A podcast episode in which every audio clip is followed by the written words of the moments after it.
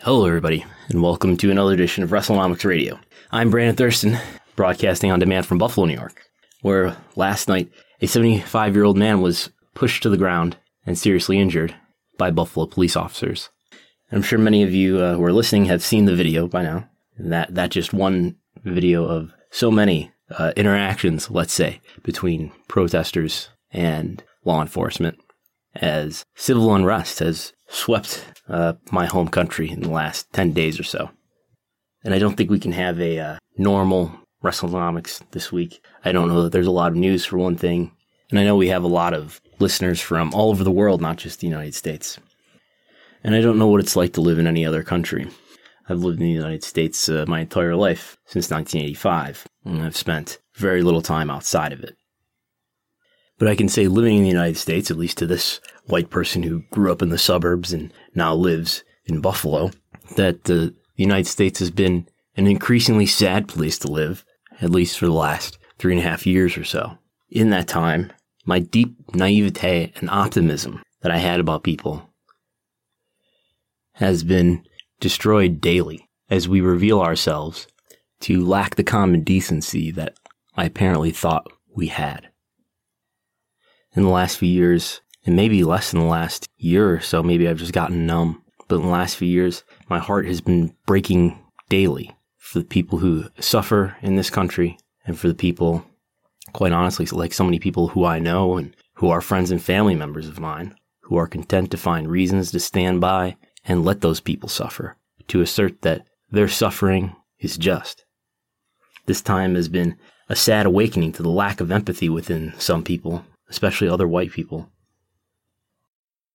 More so, but not completely, of an elder generation who continue to demonstrate an inability to appreciate the atrocities of our history and the many social problems that other people live with today that purportedly can be dismissed with homespun answers about personal failures and that purportedly can be contradicted with personal stories about emerging from poverty or other disadvantages. To still hear those arguments, to still hear so many white Americans deny the existence of so called white privilege, to hear so many white Americans deny the existence of racial inequality is extremely sad. I think many white Americans bluntly interpret that if their lot in life was gathered through advantage, that that diminishes them, that that denies the assertion that they worked extremely hard to get what they have. It has not yet been parsed in white America that one can work extremely hard, either from a position of advantage or from a position of disadvantage and still acknowledge, had they been of a race that in our country has an unfair stigma. That probably bears repeating the point. So many of my fellow white Americans think that when you tell them that they have white privilege, they think that you are telling them that they did not have to work hard for what they achieved in life. Utterly allergic to such a notion, their defense mechanism is to deny the existence of any white advantage.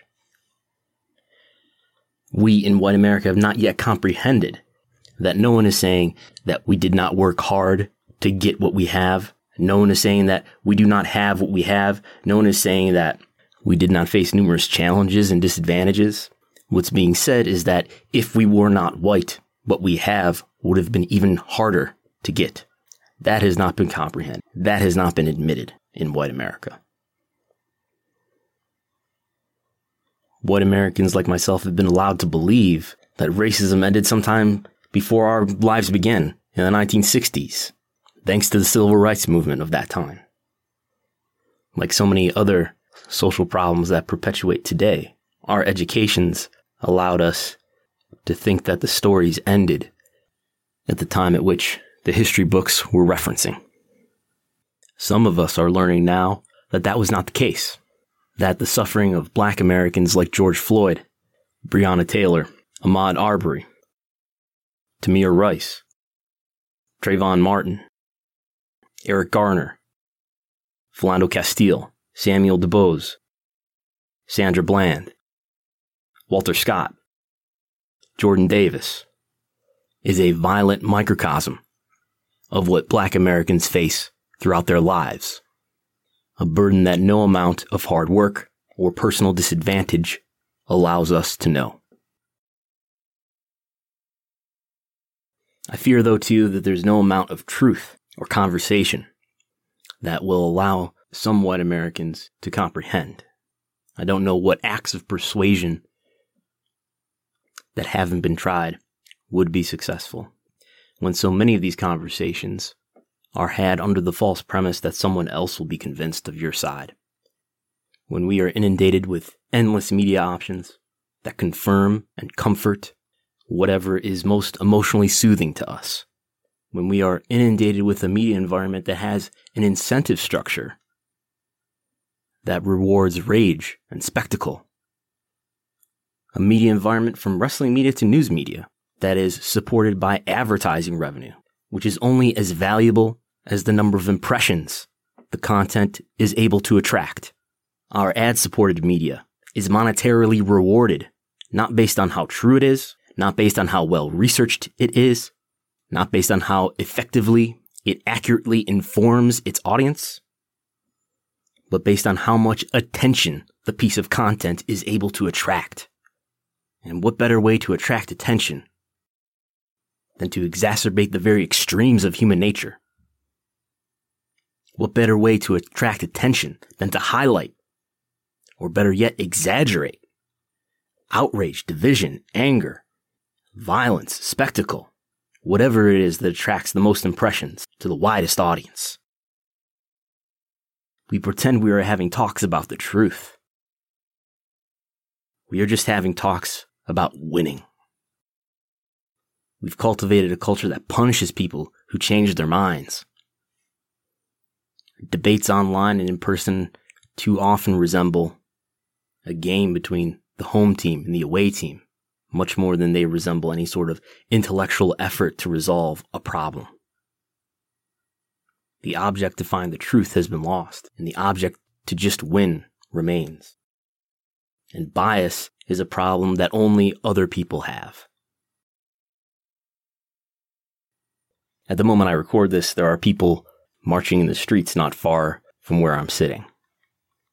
And the violence that I've seen on TV and social media from scenes of protests around the country are disturbing. It is encouraging, though, to see so many people show up and show that they refuse to accept the brutality and subjugation of black Americans.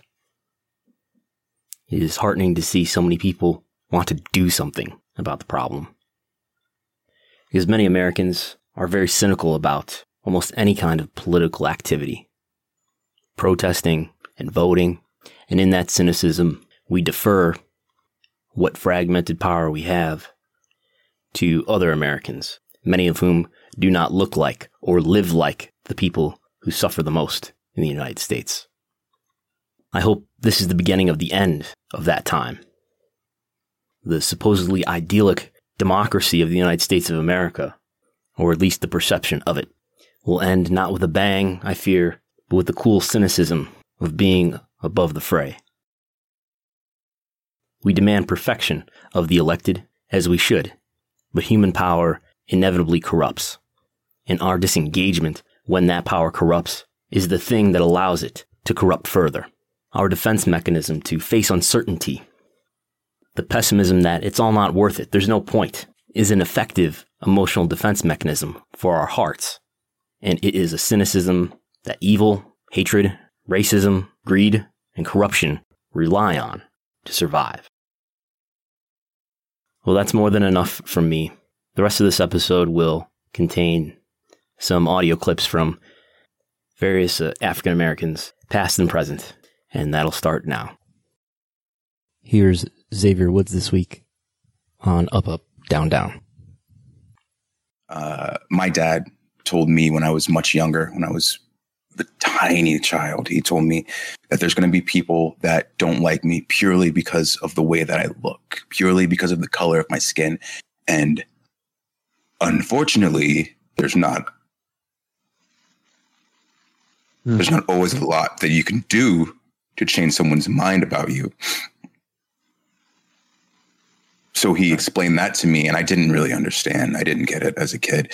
Um, but then throughout my life, he always made sure that I understood that I had to work uh, twice as hard as some people in order to get treated the same. And in a lot of situations, not even the same.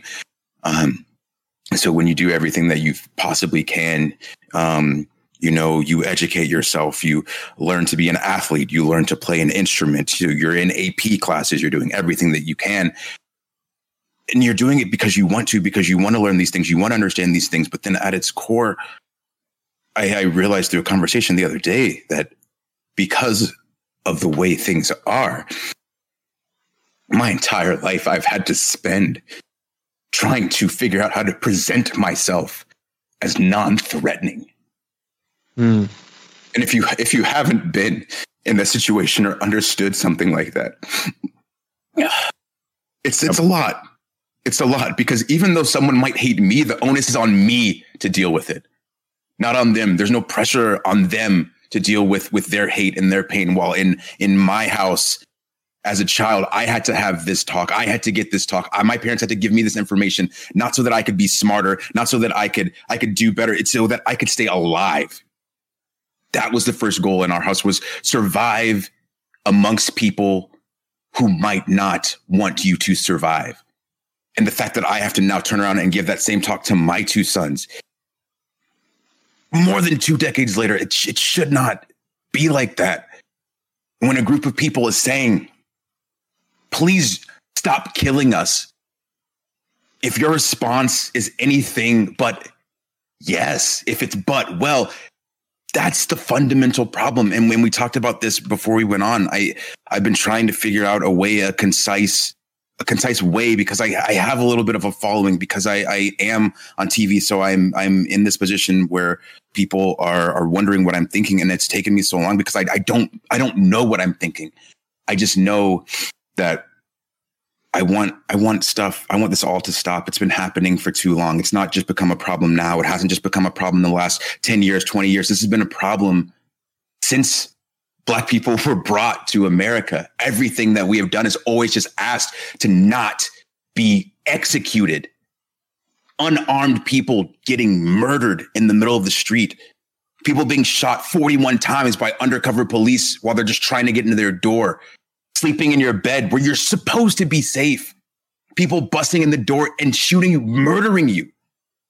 And people seem to not care. Or when people hear about it and their response is, well, what were you doing to make that happen? Mm. Why is it on us? It's always on us. And I, I hate it.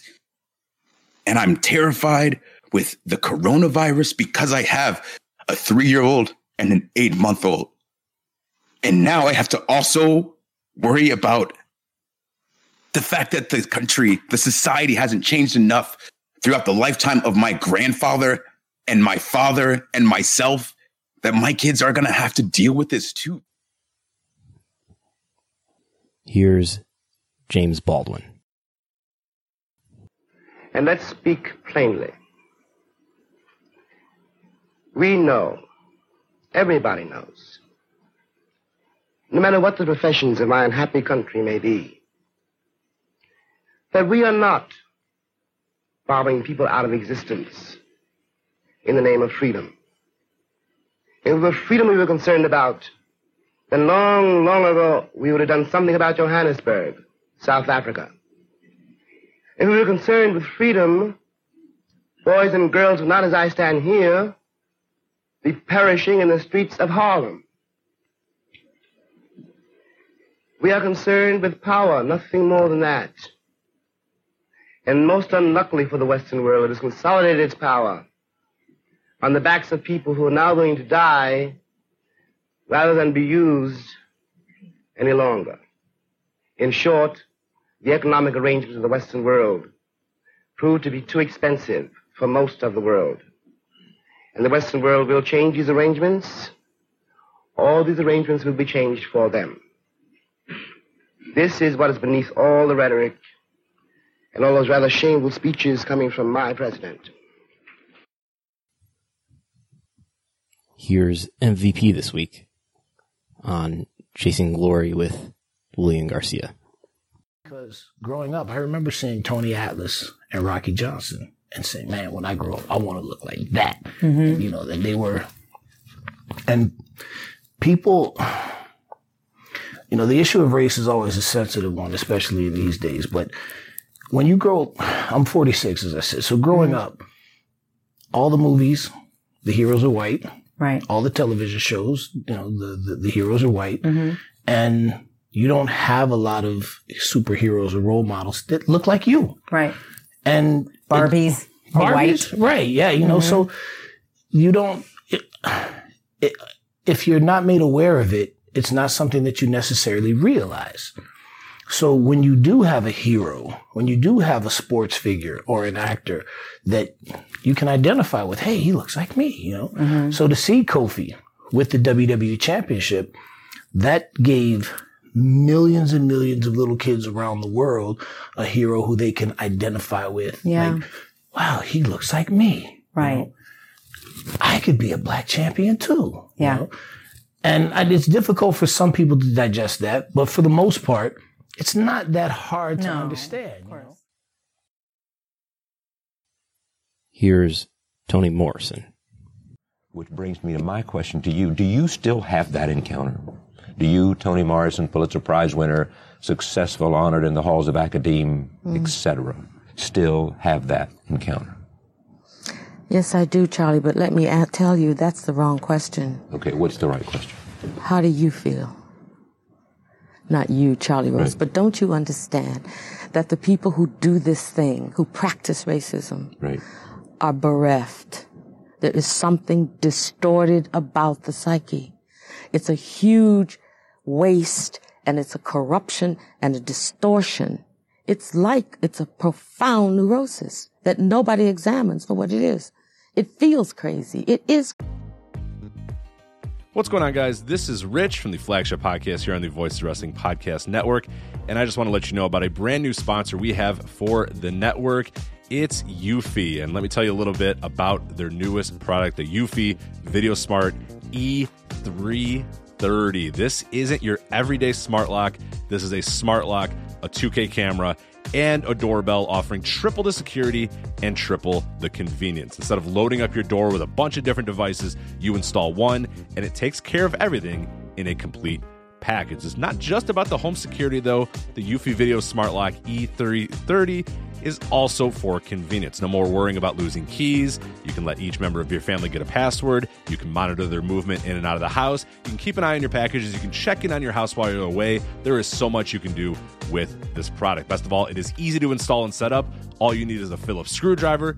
Leave that drill in the toolbox. The Eufy has keyless entry, a 0.3 second fingerprint recognition, a rechargeable battery with a four month lifespan, two way audio from the lock, enhanced night vision, 24 7 customer support, and you'll love this none of those pesky monthly fees.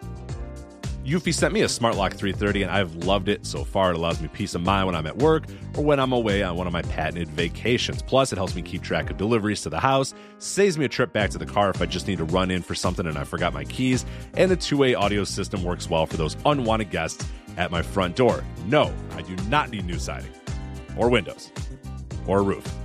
Thank you, though. You can simply tell them you aren't interested from the comfort of your couch. Now, are you ready to ditch the others and join the Eufy revolution? Of course, you are. Get started today by searching Eufy Video Lock on your search engine of choice. That's E U F Y Video Lock, or visit eufyofficial.com slash video lock to see how you can finally, once and for all, gain complete control of your door. Once again, that's E U F Y Video Lock eufyofficial.com slash video lock. And we thank them for sponsoring the Voice Wrestling Podcast Network. Say goodbye to your credit card rewards. Greedy corporate mega stores, led by Walmart and Target, are pushing for a law in Congress to take away your hard earned cash back and travel points to line their pockets. The Durbin Marshall credit card bill would enact harmful credit card routing mandates that would end credit card rewards as we know it. If you love your credit card rewards, tell your lawmakers hands off my rewards. Tell them to oppose the Durbin Marshall credit card bill crazy. And it leaves, it has just as much of a deleterious effect on white people and possibly equal as it does black people. I always knew that I had the moral high ground all my life. I always thought those people who said I couldn't come in the drugstore and I had to sit in these funny places, I couldn't you go in the park. superior to them I from did. day one. And I thought they knew that I knew that they were inferior to me morally. I always thought that. And my parents always thought that. You said your father was racist because he always felt like he was He always superior. felt, that's right. He always felt superior. And that was a form, you know, of, of, defend, of defensive racism. But if, if the racist white person, I don't mean the person who is examining his consciousness and so on, doesn't understand that he or she is also a race. It's also constructed. It's also made and it also has some kind of serviceability. But when you take it away, I take your race away. And there you are, all strung out, and all you got is your little self. And what is that? What are you without racism? Are you any good? Are you still strong? Are You still smart? Are You still like yourself? I mean, these are the questions. It's part of it is, yes, the victim, how terrible it has been for black Yeah, but you people. don't like that. I'm not a victim. I refuse to be one. And the victim is the other person who is morally inferior and That's who what- that's a has serious to hold question. on to Of course. racism if you to have to hold, that's for a, his or her own self-esteem and definition. if you can only be tall because somebody's on their knees, then you have a serious problem. And my feeling is white people have a very, very serious problem. And they should start thinking about what they can do about it. Take me out of it. then give white people some free advice. They're all in my books. Here's Dr. Michael Eric Dyson reading from his book, Tears We Cannot Stop. The opposition to black displays of dissent rests on a faulty premise and a confusion of terms. Many of you who oppose our dissent because of patriotism are really opposing us because of nationalism. And whether you know it or not, a white nationalism at that. There is a big difference between nationalism and patriotism. Nationalism is the uncritical celebration of one's nation, regardless of its moral or political virtue. It is summarized in the saying, my country right or wrong, lump it or leave it. Nationalism is a harmful belief that can lead a country down a dangerous spiral of arrogance or off a precipice of political narcissism. Nationalism is the belief that no matter what one's country does, whether racist, homophobic, sexist, xenophobic, or the like, it must be supported and accepted entirely. Beloved, there appears in this flap to be a confusion of symbol and substance. The worship of the flag is, too, a form of nationalist idolatry. It is not respectful love. It confuses the cloth with conviction. The power doesn't reside in the flag, it resides in the ideals to which the flag points. The worship of the flag gets us nowhere, nor does enthusiastically embracing the troubled song that accompanies it. Listen to the third verse of the Star Spangled Banner, which includes the words, No refuge could save the hireling and slave from the terror of flight or the gloom of the grave. Whiteness was pitched into the nation's collective memory through song in the same way that it was stitched into the nation's pride through a waving banner. Most of us know nothing of our anthem's political pedigree or its racist implications. That's why American hero Jackie Robinson wrote in his autobiography, I Never Had It Made, I cannot stand and sing the anthem. I cannot salute the flag. I know that I am a black man in a white world. What can lift the stars and stripes higher are the real life practices that can make that flag and that song meaningful. Here's Dr. Martin Luther King Jr. as an immigrant somehow not easily but somehow got around it is it just the fact that negroes are black white America must see that no other ethnic group has been a slave on American soil. Uh, that is one thing that other immigrant groups haven't had to face. The other thing is that the color became a stigma. American society made the Negro's color a stigma. America freed the slaves in 19, I mean 1863 through the Emancipation Proclamation of Abraham Lincoln, but gave the slaves no land, or nothing in reality, and as a matter of fact, to, to get started on. At the same time, America was giving away millions of acres of land in the West and the Midwest, which meant that there was a willingness to give the white peasants from Europe an economic base and yet it refused to give its black peasants from Africa who came here involuntarily in chains and had worked free for 244 years any kind of economic base. And so emancipation for the Negro was really freedom to hunger. It was freedom uh, to the winds and rains of heaven. It was freedom without food to eat or land to cultivate, and therefore it was freedom and famine at the same time. And when white Americans tell the Negro to lift himself by his own bootstraps, they don't, they don't look over the legacy of slavery and segregation. I believe we ought to do all we can and seek to lift ourselves by our own bootstraps. But uh, it's a cruel jest to say to a bootless man that he ought to lift himself by his own bootstraps. And many Negroes, by the thousands and millions, have been left bootless as a result of all of these years of oppression and as a result of a society that deliberately made his color a stigma and something worthless and degrading. All right. Let's go for it. Let's take Florida, for example. Yeah. My home state. Yeah. Um, they put a referendum on the ballot to restore voting rights to convicted felons. Oh, because you can't even vote? I no, I don't have the right to vote. I lost my right to vote before I was old enough to exercise it. What? But you pay taxes. But I pay taxes. Okay, something Yeah. else I didn't know. Okay. Yeah. When you're convicted of a felony, in most places you lose your right to vote permanently. Jesus. I mean, I could see if you lose the right to vote for your for your time that you served. That's you know, I can see that, but not after Well, you serve. voter Okay. disenfranchisement. So the problem that we're dealing with is specifically in Florida, we'll show you. Over 60% of the population voted that once someone has served their time in prison, their right to vote should be restored. Okay. The law, as it was written on, on the books, uh, said, uh, and with law, you have to be very specific about words. So I'm paraphrasing, forgive Yeah. me. But basically, when you served your sentence, you can vote. So the Republicans in Florida decided that serving your sentence means paying all of your fines and any restitution or anything. Not just that you get out of prison, but that you satisfied whatever other aspects of your sentence were. Okay. The reason for that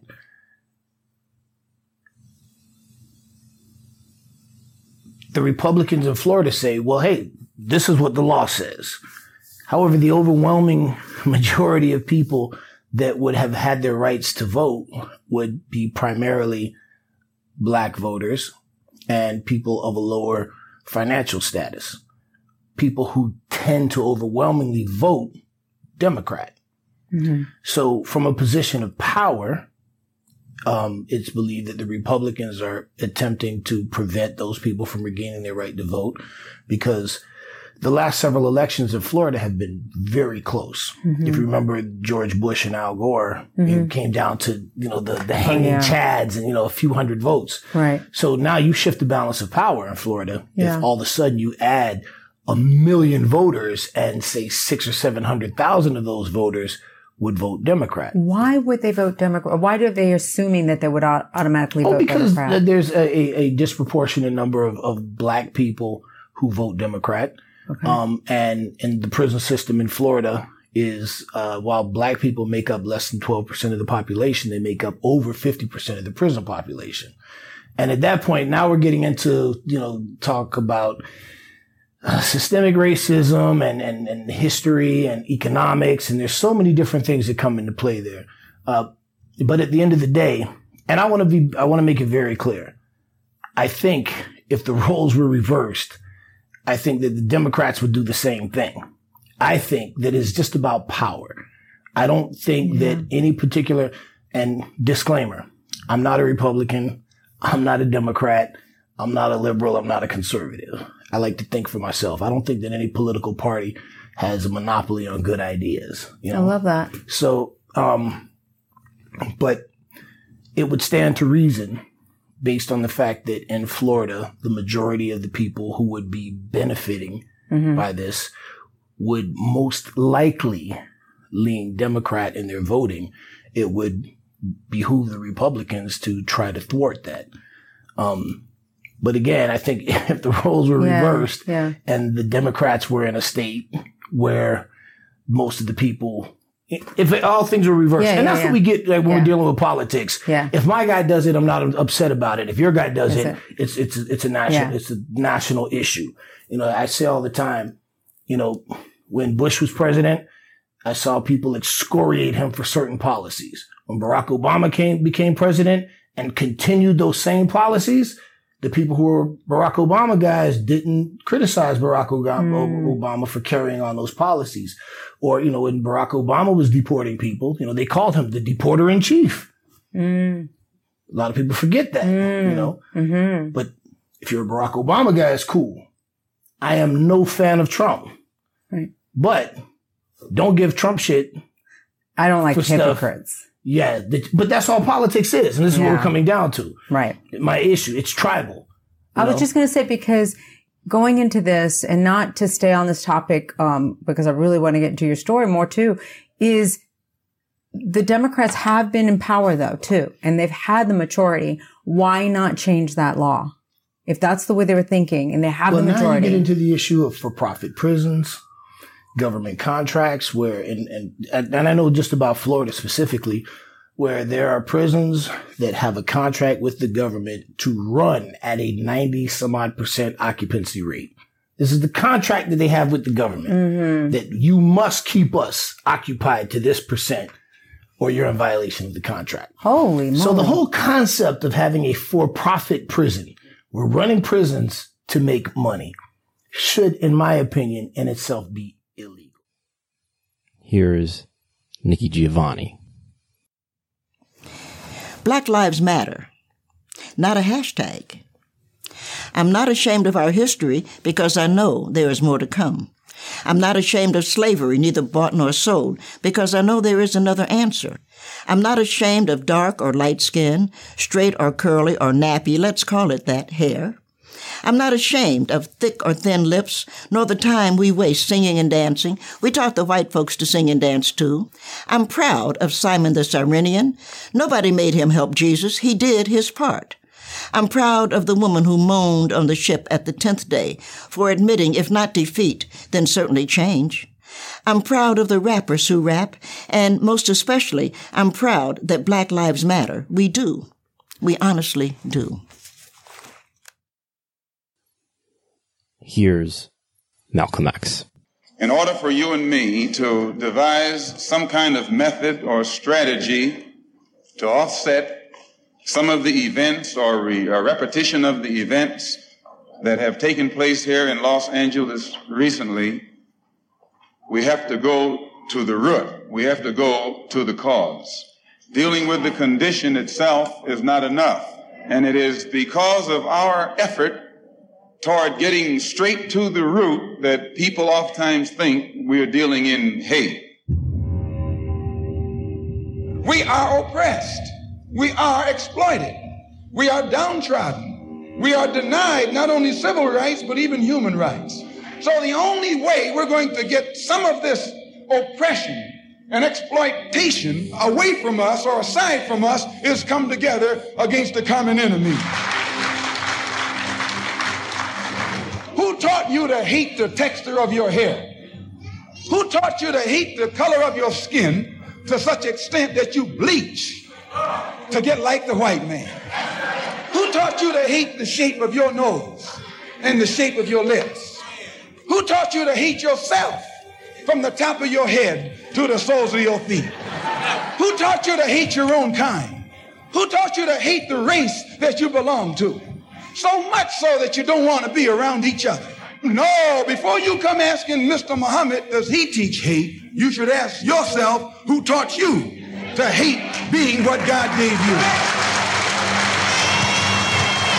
And I, for one, as a Muslim, believe that the white man is intelligent enough if he were made to realize how black people really feel and how fed up we are without that old compromising sweet talk. Stop sweet talking him. Tell him how you feel. Tell him how, what kind of hell you've been catching, and let him know that if he's not ready to clean his house up, if he's not ready to clean his house up, he shouldn't have a house. It should catch on fire and burn down. I can't be a pessimist because I'm alive. To be a pessimist means that you have agreed that human life is an academic matter. So I'm forced to be an optimist. I'm forced to believe that we can survive whatever we must survive. But the Negro in this country, the future of the Negro in this country is precisely as bright or as dark as the future of the country. It is entirely up to the American people and our representatives. It is entirely up to the American people whether or not they're going to face and deal with and embrace this stranger whom they've maligned so long. What white people have to do is try to find out in their own hearts why it was necessary to have a nigger in the first place. Because I'm not a nigger. I'm a man. But if you think I'm a nigger, means you need it. The question you got to ask yourself, the white population of this country has got to ask itself, North and South, because it's one country, and for a Negro, there is no difference in North and the South.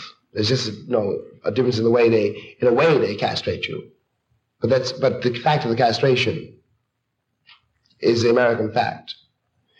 If I'm not the nigger here, and you invented him, you, the white people, invented him, then you got to find out why. Say goodbye to your credit card rewards. Greedy corporate mega stores, led by Walmart and Target, are pushing for a law in Congress to take away your hard earned cash back and travel points to line their pockets. The Durbin Marshall credit card bill would enact harmful credit card routing mandates that would end credit card rewards as we know it. If you love your credit card rewards, tell your lawmakers hands off my rewards. Tell them to oppose the Durbin Marshall credit card bill.